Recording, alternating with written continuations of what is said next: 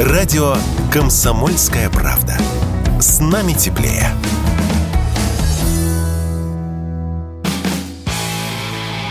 Автоньюз. Совместный проект радио КП и издательского дома «За рулем». Известие о том, что компания Hyundai может продать свой завод в Петербурге и даже полностью свернуть свой бизнес в России, ошарашило многих. Хотя к подобным новостям в последнее время мы уже стали привыкать.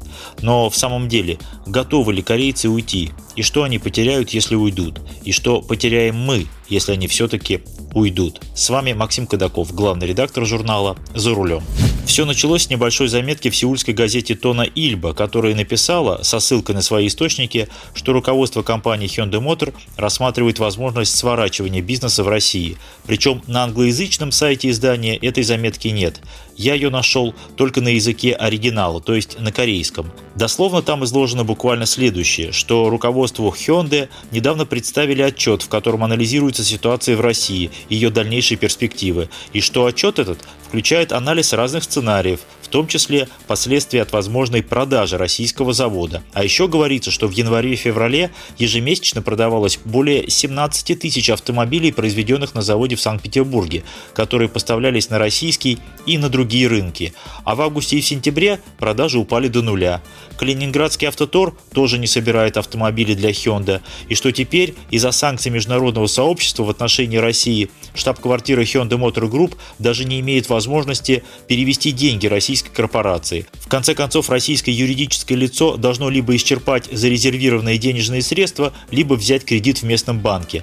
В итоге Hyundai Motor Group рассматривает план продажи своего российского завода из-за невозможности вести нормальную финансовую деятельность. Производство стоит, продажи стоят, а сотрудникам, которые находятся в простое, нужно платить зарплату, нужно содержать завод, отапливать, освещать его, охранять и так далее. Все это огромные расходы.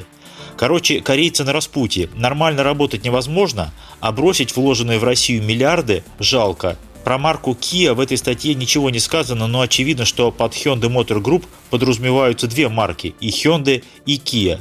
Эта статья не стала для меня неожиданностью. Было очевидно, что подобные варианты, конечно же, рассматриваются. Два корейских тигра, Hyundai и Kia, держат пятую часть российского автомобильного рынка. Мы не самый крупный, не определяющий для них рынок, но очень важный, поскольку при расчете себестоимости производства автомобилей и закупки комплектующих российский рынок имеет большое значение. Завод в Петербурге выпускал больше 300 тысяч автомобилей в год. И если вы закупаете, допустим, 1 000 000 генераторов или блоков управления, это одна цена. А если закупаете 1 300 000, то уже может быть чуть дешевле в пересчете на штуку, потому что крупнее заказ. Так это работает во всем мире. Поэтому мы для корейцев были выгодны и в чисто производственном плане, и по продажам. Россия все-таки большой рынок. Именно поэтому каждый свой шаг корейцы взвешивают предельно тщательно. В этом они давно обошли японцев, да и даже европейцев, не говоря уже о китайцах. И каждую модель выводили на наш рынок, взвесив все «за» и «против». Я помню, как в 2014 году был приглашен на просмотр будущего компактного кроссовера, у которого тогда даже имени не было. Собственно, и машины еще не было. Это был просто макет, даже без интерьера. Мне очень понравилась форма машины, особенно динамичные линии бокового остекления и не спадающая крыша. Я тогда сказал корейцам, чем быстрее вы запустите в производство эту машину, тем больше прибыли соберете, пока вас не обогнали конкуренты. И через 2 года, в июне 16-го, вы увидели этот кроссовер под именем «Крета». И эта машина взорвала рынок, а теперь дни российской «Креты», похоже, сочтены, как и «Соляриса». Впрочем, сам факт подобных размышлений в штаб-квартире Hyundai – это вполне нормальный ход событий. Там, например, даже рассматривался гипотетический вариант переименования автомобилей и выпуска их под другим брендом. Именно гипотетически, потому что я в подобные расклады не очень-то верю. В любом случае, развязка наступит до конца текущего года. Хотелось бы, чтобы Hyundai и Kia остались с нами. Может быть, это странно для многих звучит, но при такой доле рынка они были своего рода цементирующим составом, благодаря которому наш рынок имел весьма приличные, даже по европейским меркам, объемы сбыта. А вслед пришла еще одна не очень приятная новость. Компания Volvo Group рассматривает различные варианты оптимизации бизнеса в России, включая полную или частичную его продажу, и готова полностью уйти с нашего рынка вслед за Scania и MAN. Российские активы шведского автоконцерна – это завод сварки и окраски кабин в Калуге, а также сборочные линии грузовиков мощностью до 15 тысяч машин в год, плюс 4 сервисных центра по обслуживанию грузовиков Volvo в разных городах России.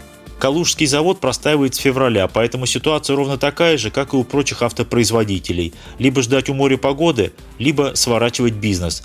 Мне уже написали сегодня в моем телеграм-канале, что не стоит грустить, потому что у нас есть КАМАЗ и МАЗ. Дескать, справимся.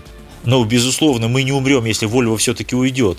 Но завод в Калужской области даже шведы называли самым современным предприятием в системе заводов Volvo Group Trucks во всем мире. Одна линия окраски кабин фирмы Dürr чего стоит. Это очень дорогое и сложное оборудование, которое нам пока загружать нечем.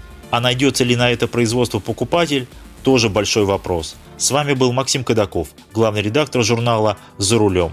Кстати, сегодня я общался с одним из сотрудников завода Volvo. Говорит, что пока сидят по домам и получают 2/3 оклада во время простоя, согласно Трудовому кодексу. Что будет с квалифицированными кадрами после закрытия предприятия, у меня пока нет ответа. Но мой собеседник сказал, что после Volvo они могут собрать вообще любой грузовик. Было бы из чего.